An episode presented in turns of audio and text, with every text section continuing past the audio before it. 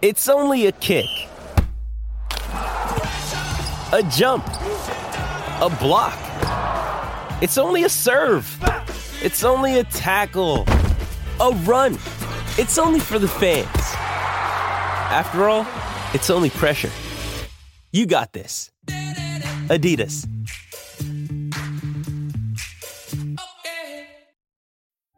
Sign up to The Economist for in depth curated expert analysis of world events and topics ranging from business and culture to science and technology.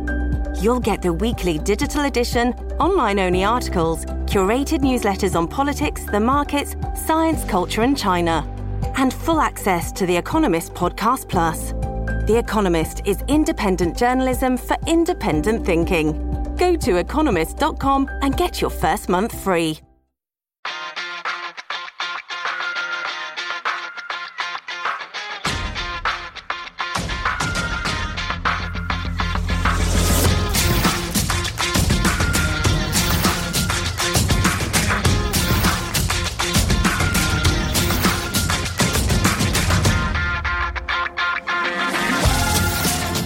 Welcome again to Gamble On, the weekly gambling podcast presented by USBets.com. I'm Eric Raskin, USBets managing editor and media director, and I'm joined by our senior analyst, Pulitzer Prize finalist John Brennan. And John, William Hill put up a prop this week that got some attention. A prop for the number of times a Houston Astros batter will be hit by a pitch in 2020. They set the line at 83 and a half plunkings. Uh, John, are you taking the over or the under? Uh, and also, please rank by decibel level of the booing they'll receive when they make public appearances this year Rob Manfred, Roger Goodell, and Gary Bettman. Uh, well, Eric, I, I, looked this up the other day. Actually, the uh, National record for hit by pitch is uh, 148 by the 1898 Baltimore Orioles, and yes, okay. the Baltimore Orioles were in the National League in 1898. Um, the American League record is by the 2008 Indians with 103. Hmm. So 83 and a half. Give me the under. Um, I say this whole saga is mostly forgotten by May 1st. Uh, it'll be revived in late September when the Astros visit the Yankees for sure. But um, I, I, think it's a little bit overblown. Uh, Commissioner booing then.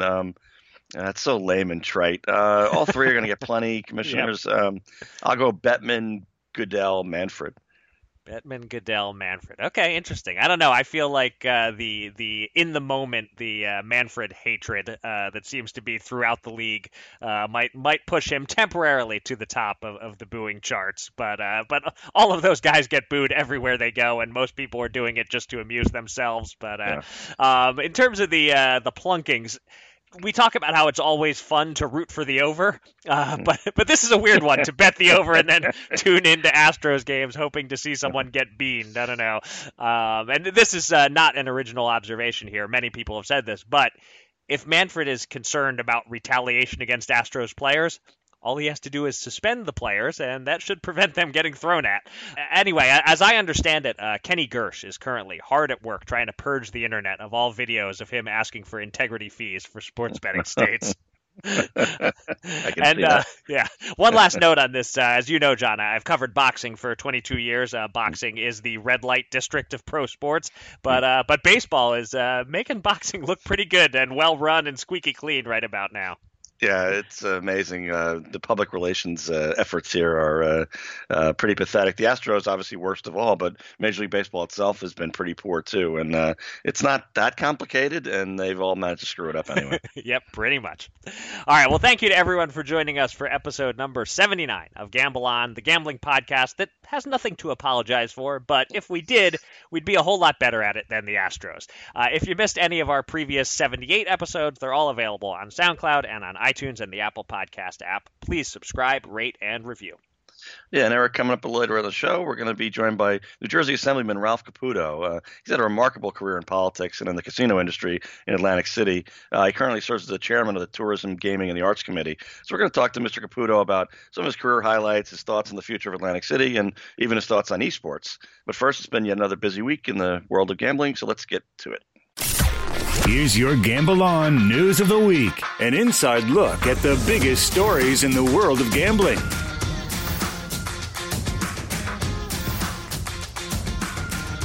Our first story this week involves updated timing on two states launching sports betting, one moving quickly and the other looking like it might be a little while. Uh, first, the one that's close Illinois. Our colleague Chris Altruda spoke earlier this week to a representative of Governor Pritzker who indicated that it is a near lock that brick and mortar sports betting will be up and running by March Madness. This good news came on the heels of some troubling news last Friday that an effort to repeal the legislation had been introduced, but it appears that will gain no traction. So Illinois is just weeks away. Tennessee, on the other hand, is sputtering along. A meeting of the Sports Wagering Advisory Council on Tuesday saw some details get hammered out, or nearly hammered out, with the big one being that instead of an 85% payout cap, it looks like it'll be a 92% payout cap. Though I still don't know how you can guarantee how much people will or won't win. Hmm. But while they keep working out details, the finish line keeps getting pushed back. We thought going into this week that Tennessee sports betting would launch around June. By the end of the meeting, they said they hoped it would launch by football season and couldn't even guarantee that it would happen before the end of 2020. Uh, John, are you concerned that Tennessee might be screwing this up? And any thoughts on Illinois getting retail betting going quickly while mobile lags a bit behind? Yeah, I mean Tennessee almost makes us wonder you know, how they manage having casinos until we remember they don't have them. right. um, so here we are. I mean the yeah, the payout cap not suggested. I mean it, it's far less dumb than it was, but it's still dumb. Yep. So lawmakers will be playing the "don't let the perfect be the enemy of the good" game, I guess, and mm-hmm. maybe settling for a weird compromise. But um, it's just, um, you know, I've mentioned often that why don't they people just copy New Jersey? They've got the hang of it. But I got to say, Pennsylvania at this point is uh, getting to be a mature market, and they did pretty well also. So there are multiple places where people can look and say, well, why don't we just kind of do that if they got the hang of it? Yep. And for some reason in Tennessee, they've got this, uh, you know, we're going to reinvent the wheel idea. It's it's weird. But um, as far as Illinois, I mean, having brick and mortar sports betting definitely helps, but uh, especially for March Madness, um, considering Indiana otherwise would eat their lunch on this. But um, you know, you can't bet on the University of Illinois in Illinois, which is kind of an issue because I think they're going to be dancing come March. Ah, yeah, uh, that's that's kind of a problem. March Madness without uh, the full freedom to bet on all of the, the college basketball teams. Uh, in Illinois in general, it's going to be a very gradual rollout. Uh, only three casinos so far have applied for a sports betting license, and uh, in terms of what we're hearing about mobile, that might follow not too long after. But in-person registration is required for the first 18 months DraftKings and FanDuel are in the penalty box until early 2021. So, you know, when those Illinois handle and revenue numbers start coming out, it's going to be a particularly gradual climb in, in that state that might take a couple years before we see uh, what a, what a mature market could look like there. Um, for Tennessee, I'll start by saying something nice. Uh, they ditched their parlay push rule, uh, so that's good because that was a terrible idea. Um, but I don't have much uh, much else nice to say besides that. I, I hate the idea of capped payouts. I think it's impractical, and I don't quite get how you make it happen. Like, if everything was spread betting, uh, then okay, I guess maybe you set both sides at minus 115 or whatever it would take, and uh, you still can't guarantee even action on both sides, but you can somewhat control the payouts that way. Um, but it gets harder with uh, money line bets and long shot bets. And, you know, let's say everyone loads up on the Titans at long odds to win the Super Bowl and they win the Super Bowl. I just don't get how you guarantee certain profit margins. I hate, I hate everything about it. And if Tennessee is going to take many more months to roll this out, then at least use that time well and ditch these horrendous ideas. I feel bad for Jennifer Roberts. She's trying to manage a, a mm. tough situation here, and so as frustrated as I am, I imagine she's ten or twenty or hundred times more frustrated by these proposed rules. Yeah, absolutely. Uh, I, I got to say, when, when, you mentioned a lot of good points there, but um, the the in person rule, you got to sign up in person. Uh, we mentioned Alaska last week, and uh, uh wouldn't that be interesting to have uh, everyone in Alaska has to go to a, a brick and mortar casino to sign up? I mean, there's not a lot of land there. It's like Rhode Island, I'm pretty sure. yeah, well, the population uh, between Alaska versus Rhode Island might be close. Uh, I think, uh, yeah, land land mass. Uh, yeah, that's uh, not to mention uh, the certain certain months that you don't even want to leave your igloo or your house. so yeah, I don't I don't know how well that's going to work. All right, our second story is somewhat related to what we were talking about with Illinois. as Mississippi is a retail only sports betting state. But they're talking now, finally, more than 18 months after opening brick and mortar sports books, about adding mobile to the equation. Perhaps in part to keep up with neighboring Tennessee, a pair of online sports betting bills were filed last Friday, and they have a little under three months to get them ironed out and move them through the legislature if they're going to have a chance at passage this year. The tax rates are quite low uh, 6% on one, 8% on the other. Uh, but clearly, it's time for Mississippi to step it up and go mobile since in a year and a half, retail sports betting in Mississippi has generated total handle of a little over $500 million. And Indiana has surpassed them inside of four months. Uh, it gives you a, a, sense of the difference between having mobile and not having mobile. Uh, John, any early guess on whether this passes? And if it does, does Mississippi get held up as an example of why it's okay to start out retail only if that's what it takes to get something passed in your state? Uh, yeah, I, agree with that last concept. Basically, you know, remember that uh, the reason New Jersey doesn't have betting on New Jersey college teams, uh, which ironically has been copied by some of these other states, and uh, especially that Rutgers is going to make the NCAA March Madness this year. Um, but it was just that State Senator Ray Lesniak, he was focused on passing something in 2011 that would sucker the NFL, NCAA, and the other leagues into suing them in 2012, which they did. And he saw no reason to be delayed by a relatively minor issue like that. So it was pure pragmatism. So, um, you know, Mississippi has a relatively low handle so far, as you know, but uh, it's more than nothing. And, um, since it's already passed, I find it hard to see why the state legislators would continue to hold up the mobile version of the same betting. Right. But I'm gonna bet the under on passes this year because uh, actually the six and eight percent uh, margins they're talking about are you know somewhere around half of what New Jersey gets from online sports betting, and New Jersey is known as a pretty uh, uh, you know industry friendly state. So um, that's probably a little bit too low. They you know New Jersey has clearly not been deterred um, you know by the f- f- 13 or 15 percent number they have. So right. um, I have a feeling that's going to be debated to death in the uh, uh, legislature there, and, and it'll go nowhere until next year. Yeah, I, w- I think it's a good point that uh, they're gonna if somebody tips them off to the idea that they can ask for a lot more than six or eight percent, then they will mm. ask for a lot more than six yeah, or eight percent, and especially with online, you can because the relatively low overhead compared yeah. to uh, to the to the retail books. That's why a lot of these states do have higher rates for the online. I think it's interesting um, to compare Mississippi with, with New York. Uh, both are starting retail only, uh, but the difference is New York is right next door to another state that has mobile and, and makes it easy. Mississippi didn't have to worry about that. So, uh, yes, they were leaving money on the table, but it was less egregious in terms of money flowing to another state. In a way, it's worse because money is just flowing offshore. Uh, yeah. But still, if you're Mississippi, it's less of a mistake to start out retail only and then add mobile. Whereas New York, with its enormous population and its proximity to New Jersey and Pennsylvania, it's more imperative that they get with the program in terms of online gaming. But Mississippi, I think for them, rolling out in this manner is just fine. And uh, yeah, other states, as long as they aren't surrounded by states with online sports betting, I think mm-hmm. can look at this and say that, yeah, it's okay to pass a retail only bill first and, and double back later.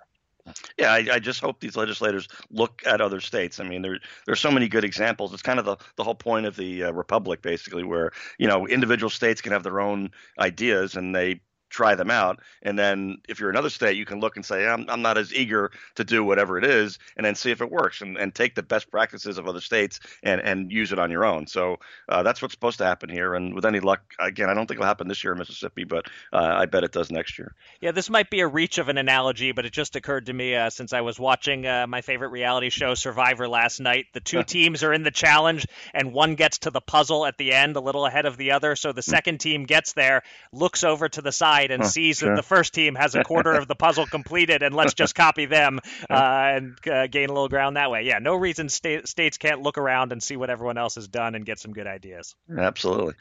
All right, so those were two fairly serious, dry legislative stories that we started with. Let's end the news segment with something more offbeat, something out of the entertainment industry and not related to sports betting. As you wrote this week for NJOnlineGambling.com, the Phil Ivey versus Borgata Baccarat story is headed for the big screen. Uh, and this is something you actually wrote about more than a year ago, saying that this felt like a Hollywood script. Mm-hmm. Uh, well, someone in Tinseltown agrees, uh, except it seems that the poker pro Ivey will be a supporting character, and instead, his partner in the edge sorting scheme, Chungyin Kelly Sun, will be the main character, and she'll be played by one of Hollywood's current it girls, Awkwafina, who people said stole the show in Crazy Rich Asians, and I saw it, and I didn't get what was so great about her, but that's neither here nor there. The point is, the Baccarat machine is becoming a movie. Uh, John, do you see major hit potential like the 2008 Blackjack movie 21, which made over $150 million in U.S. box office? Or is the upside more along the lines of an Uncut Gems, which made a little under $50 million? Uh, and my idea to play Ivey is Michael B. Jordan. Can you beat that casting?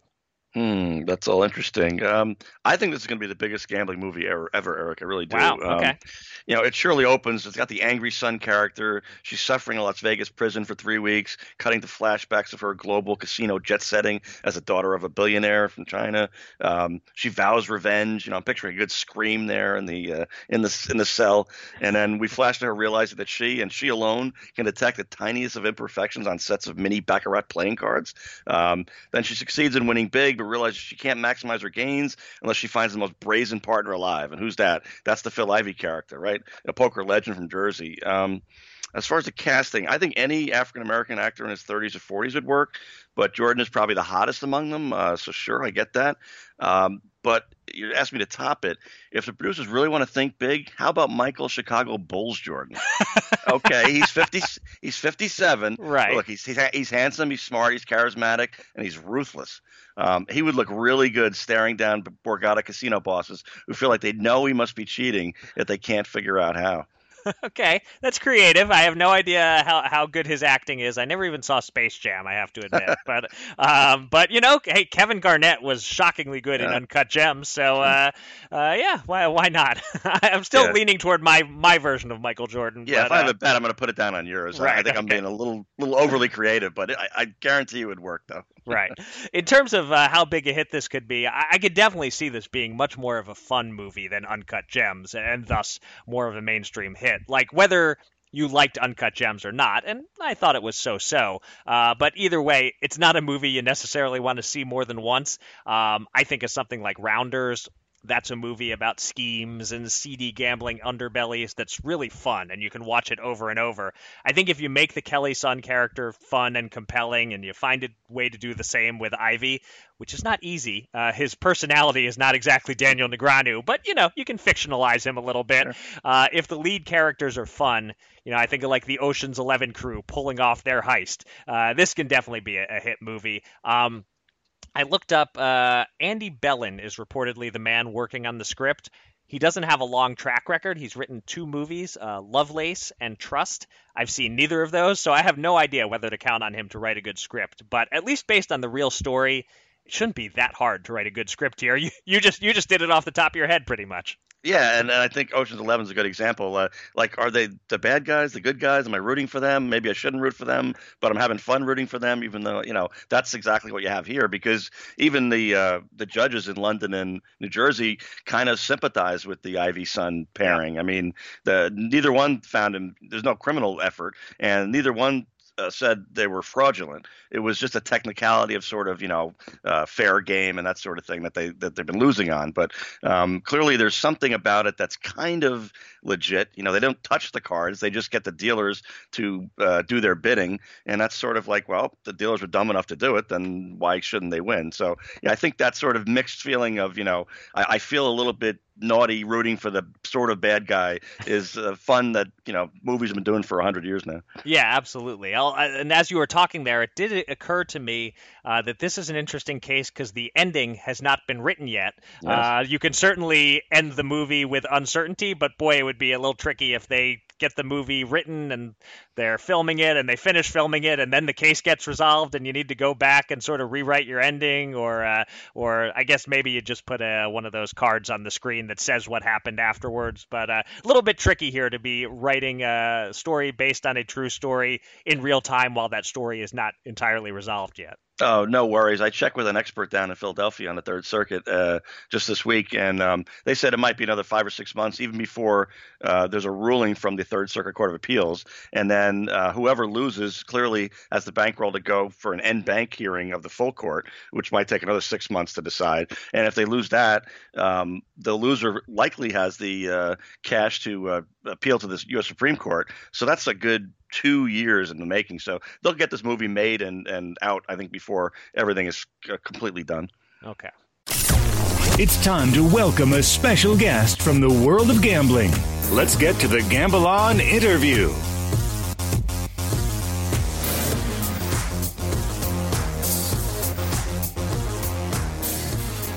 Pleased now to welcome to the podcast a key figure in all things gambling in the state of New Jersey, the chairman of the Tourism, Gaming, and the Arts Committee, Assemblyman Ralph Caputo. Mr. Caputo was on the legislature from 1968 to 1972, took a wee little 36 year hiatus, and returned to the legislature in 2008. He has seen and done it all when it comes to the New Jersey gaming industry, and we're thrilled to have him with us now. Mr. Caputo, welcome to Gamble On. Thank you very much, Eric. Appreciate it. Um, so I mentioned that you first joined the legislature in 1968, left after four years, and came back, oh, about half a lifetime later. Uh, so a three-part question for you here.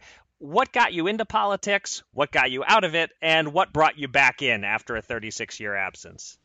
Well, I was heavily in politics as a young person, and then, of course, I went on. I, my real field was the field of education. I was a teacher. I worked for the Department of Education. I, I served as the uh, urban education specialist. I was a liaison to the Commissioner of Education, to the legislature. I served as a county superintendent in Essex County. I was the assistant county superintendent in vocational schools. So I had a full career in the field of education. And then I reached the point where I said, I've done everything I can. And the casino business was so exciting about uh, something new. I really didn't have a lot of background in it at the time but I knew it was something new and something that I would love to get involved in, and I did. I, I threw myself into it. Uh, I took a risk because I gave up security, but uh, I would not trade those experiences for anything uh, that I had in, in the in the business for over 20 years. Right. All right. Yeah, Salmon, can you talk about the then? How long did you work as Atlantic City Casino executive, and for which companies? Eight, 1980 uh, to 2002. Mm-hmm. Okay. What, what were your specific roles there? I, I ran uh, a marketing customer development office uh, for a number of casinos, Showboat, Trump uh, Organization, uh, Tropicana. So I was fully involved in, the marketing and uh, servicing of areas of customer development for all of those casinos over a number, about four or five of them over a number of years. Okay, and so uh, uh, we mentioned before, what brought you back after the 36-year absence to the legislature? Uh, and did you ever figure you would uh, come back? Bored. I retired from the casino business, yeah. and uh, I was really doing nothing for a little while. And then all of a sudden, I got invited to a couple of meetings, and the old competitive juices started to flow. And I, before you know it, I was back uh, in 2000. Actually, in 2002, I ran in a primary hmm. for freeholder in Essex County and won that seat against you know big odds, and uh, I served as a freeholder for a number of years. I was vice president of the board of freeholders, and then while I was serving, uh, it was an opportunity for me to run for the assembly. It was another challenged situation where we had to run and compete. It was not a handed uh, nomination, uh, and we won that uh, primary myself and Cleo Tucker in 2008. Uh, so that's that's what's happened. Gotcha. You never dreamed these happen, but they do. Right. Um, so, so John was asking you about your Atlantic City experience. When you when you think about what the goals were back in the 1970s for what an Atlantic City casino industry could do for the city and the state, uh, would you say it has lived up to expectations? Well, for certain periods of time, it did. I mean, when you when you think about 1974, the referendum was rejected. And then, of course, in 78, uh, the first casino opened after the referendum passed very, very slimly uh, after they narrowed it down just to uh, confine it to Atlantic City. And it did bring a tremendous amount of uh, employment opportunities, uh, construction business, other business, and it provided uh, opportunities to many people that would never have had a position.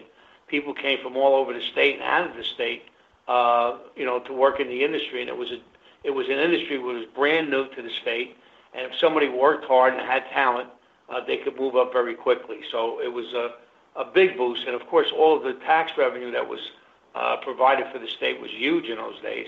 We're talking about you know over 500 million dollars in tax revenue on the average the, when when it reached its peak in 2006. So it did an awful lot for the state. The, the problem was that it was uh, it wasn't diversified, and uh, I, blame both uh, the corporations and the, uh, political uh, client at that time clients at that time, the elected officials, because they knew that Atlantic City was not being managed properly. They have to get their budgets approved every year. They saw it was bloated, but you know what? They looked the other way. They were making lots of money. The state was doing well, and the, corporations were doing well. So when the industry fell apart, all of these storms came to the top. There was we lose 10,000 jobs and there's no other jobs for these people to have. Uh, then then we saw all the the mistakes that were made over the years. So I think a lot of that could have been avoided uh, number one, I think they should have taxed those casinos a little higher than they did in the beginning because they were making huge money. Mm-hmm. And they might have been able to decrease it as time went on because of the stress on the on the uh, from competition and the economy. But they lost an awful lot of revenue. And that revenue could have been used uh, to rebuild Atlantic City. Uh, not only the casinos, but what I'm getting at, it could have been the Paris of the Eastern Seaboard. Uh, all that, uh, all those resources were wasted in my opinion, was not put in the right place. Some things were done. I mean, they never would have had the infrastructure that they have today if it wasn't for those casinos. So there was a lot of positive things, but I think a lot more. Everybody recognizes every study, every review always recognizes that the the, the the actual infrastructure of the city, the city life, uh, the quality of life there was not not, not did not increase uh, based upon the success of those companies. So uh, things could have been a lot better. And now, of course, they're digging themselves out of a hole. So right, this is where we are. And and and on that front, uh, you know, the, these last since 2006, you said was when it peaked. There have been some ups and downs and some struggles. Are you optimistic about Atlantic City's long-term future, uh, particularly if, if, the Meadowlands gets a casino of its own someday? How, how big a threat would that be? Let's talk about that for a minute. The uh, sure. you know the whole idea of relocating uh, casinos in New Jersey was a good idea. Pennsylvania did it, and the reason why they were they were number two next to Vegas is because they they they plugged into our market. Mm-hmm. Uh, when you went to the Sands and you went to all these other places, they they pulled the New Jersey, North Jersey, New York market into their coffers. And so we weren't talking about killing Atlantic City we wanted to preserve Atlantic City and preserve the gaming business for the state of New Jersey. But here's what happened. Uh, you had Bad Bet Trenton uh, that was created by an outside New York company, Genting Corporation. Uh, they spent millions and millions of dollars to defeat the, referendum, which really uh, hurt the people of the state of New Jersey and Atlantic City, because Atlantic City would have been would have shared in the revenue uh, based upon some of the proposals that were made uh, relative to if it ever went to the Meadowlands or, or to Jersey City, they would have gotten a large portion of that money for non-gaming development. So it not about Atlantic City specifically, it's about the gaming business in the state of New Jersey. And of course, we did so much in terms of sports betting, internet gaming, uh, what we did in terms of trying to help uh, Atlantic City. All the reform bills that we put into place uh, was all put in place for the purpose of making Atlantic City strong. But, you know, there's mixed emotions about this. You know, they got very provincial down there, didn't see that they would have these closings. When they hit those five closings, that's when I think the reality set in. And of course, we wish them the best, but the, the revenue that's expanding at this point is uh, not expanding for all the casinos that exist. You know, when uh, you have you have a few that are bringing more revenue in, but the, there are other casinos that are doing less uh, in terms of profitability. So, you know, I don't, I don't know that. I think the, the jury's out on whether or not it'll be successful or not. I, I see additional closings eventually uh, mm-hmm. with the competition and the event that uh, the economy takes a turn. Uh, those two, those two forces, which happened uh, before the closings, the competition and the economy, the vicious economy uh, that turned on us, it can happen again. So hopefully it'll diversify and and the ones that remain will be profitable. And then again, we'll have to take a look and see whether we're too late. We may be too late to do something up here. I mean, because you see what's happening. MGM is uh, buying in, in Yonkers. Mm-hmm. Uh, there's more casinos opening up in New England. So uh, I don't know whether uh, our original position is as firm as it was uh, a year or two ago. I think we got beat because we didn't. No one, no one supported the yes. No, no resources were put behind the yes vote uh, for relocation. But it is what it is. You know, that's not sour grapes. It's just, you know, the economy will dictate uh, what's going to happen, not my position or the position uh, to relocate casinos or to keep them there. The economy will de- de- determine, and the competition will determine what the survival will be in terms of AC. Right. All right. Yeah. So, Assemblyman, uh, you know, you're sponsoring a bill that uh, could make New Jersey the magnet for not only esports betting but also for esports tournaments. Um, you know, are, I'm wondering, uh, are, are we keeping you away right now for uh, from playing uh, Fortnite or League of Legends or Call of Duty, or is your interest well, you know, in that economic front? One, it's actually two public hearings on esports. Mm. Okay, uh, one was I, one we had earlier in the year, and now we have one recently where we had the AG who was very supportive of this. The administration is very supportive. And it's not a question of being so excited about. The fact is, it is the next big thing. In other words, there is a cultural shift. Uh, the younger people are into these tournaments. They're happening all over. Uh, they bring lots of people. This this could be beneficial to the state in terms of bringing people from all over the country in for these events. They could occur in Atlantic City. It could be very profitable for Atlantic City. It can be, uh, you know, the hotel rooms can be sold, restaurants. Uh, there's so much that can happen because of esports because it's such a new thing and it's so well participated. And we want to make it we want to make regulate it regulated and hopefully we can uh, gain more revenue. But aside from the revenue it's the activity that'll bring in tourism for the state of New Jersey. I think it's a very important uh, piece. And we want to do it before other states do we want to get the head start on it. We want to that's what we did with sports betting and put us way ahead. Uh, now you see how they're all catching up with us. So this is something that's going to happen we're going to request it from leadership to go on the agenda for a vote. We've already talked to one senator from South Jersey, actually represents the South Jersey uh, area, who's very interested in co-sponsoring it. So I see this as something that will happen. Uh, and the fact that the administration is supportive is helpful. Do you wonder though, is there room long term for casinos and sports books and mobile versions of those and esports and horse racing and a lottery? Uh, does something have to give, or is it just let let the free market decide? Or well, let the free market decide. But the fact is that you know we're in a challenged situation in New Jersey. We lost half of our taxable revenue since 2006. Half. Mm-hmm. Okay, so you know we have to make up for that somehow. That was the whole effort about North Jersey casinos to try to bring that revenue and those customers back.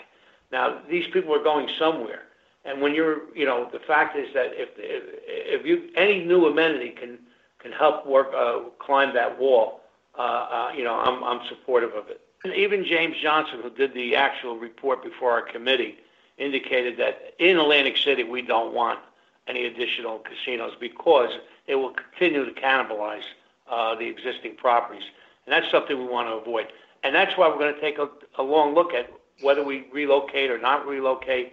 Let's see what happens there. We want them to be successful. So uh, anything we can do, like esports, if that's going to do it, that's going to help. We're with it. And uh, as long as the we can get the integrity and the oversight from the DG, uh, Mr. Mr. Rebuck was doing a great job. Uh, you know, we feel that we're on the right track. All right. Well, this is this has really been enlightening. Uh, thanks very much for for coming on the podcast, Assemblyman. Uh, and we we hope the gap between your first and second appearances on Gamble On uh, won't be as long as the gap between your tenures in the legislature. Okay, I know that's a good one. But anyway, thanks so much. Thanks, Ralph. Thank you. Two men. Two men. Ten thousand dollars. Will they run it up or blow it all? It's time to check in on the Gamble On bankroll.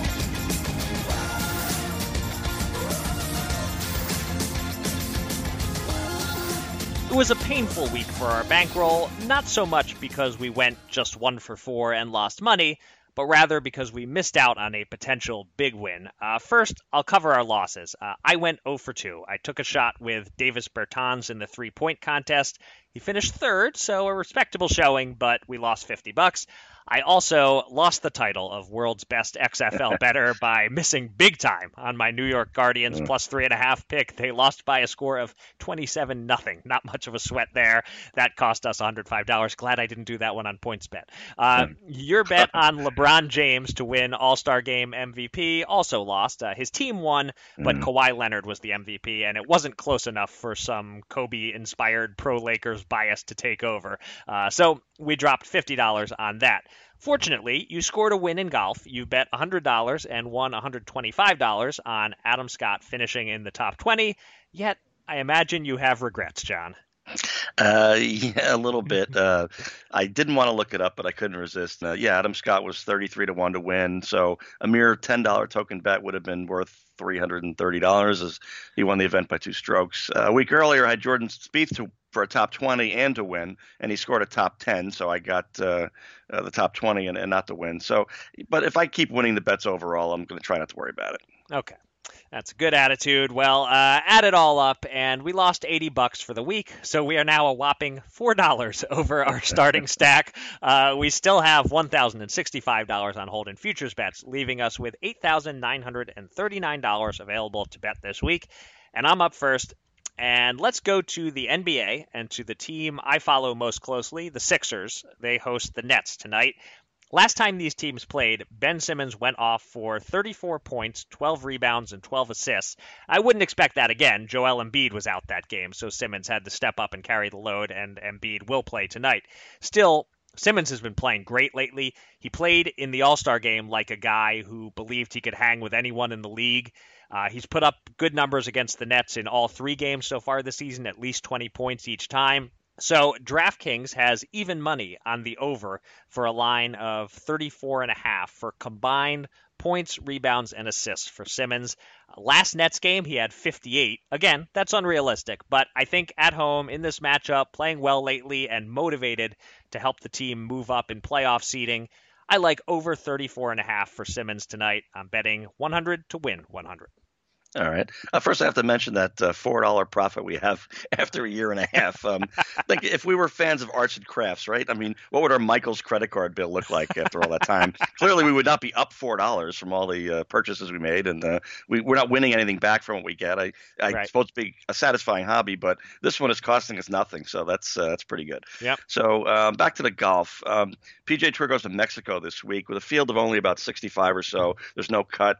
Um, four clear favorites here: Rory McIlroy, Justin Thomas, Dustin Johnson, and Jon Rahm. Uh, I'll be surprised if anybody else wins this thing. Um, but give me Rahm. He's a top ten machine. Loves this course. 110 to win 100 as a top 10, and yeah, I'll throw in 10 to win 100 to win outright.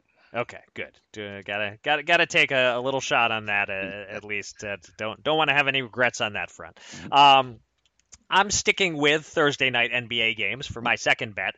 The Milwaukee Bucks aren't just winning, they are blowing teams out an obscene plus 12.1 point differential through 54 games. Tonight they visit the Pistons, a team that has lost 10 of 12 and has gone into tank mode. Andre Drummond gone, Reggie Jackson gone, and so far this season they've lost to Milwaukee by 14 and 24 and that was when they were theoretically trying to win. Uh, the Bucks are favored by 12 and a half on the road.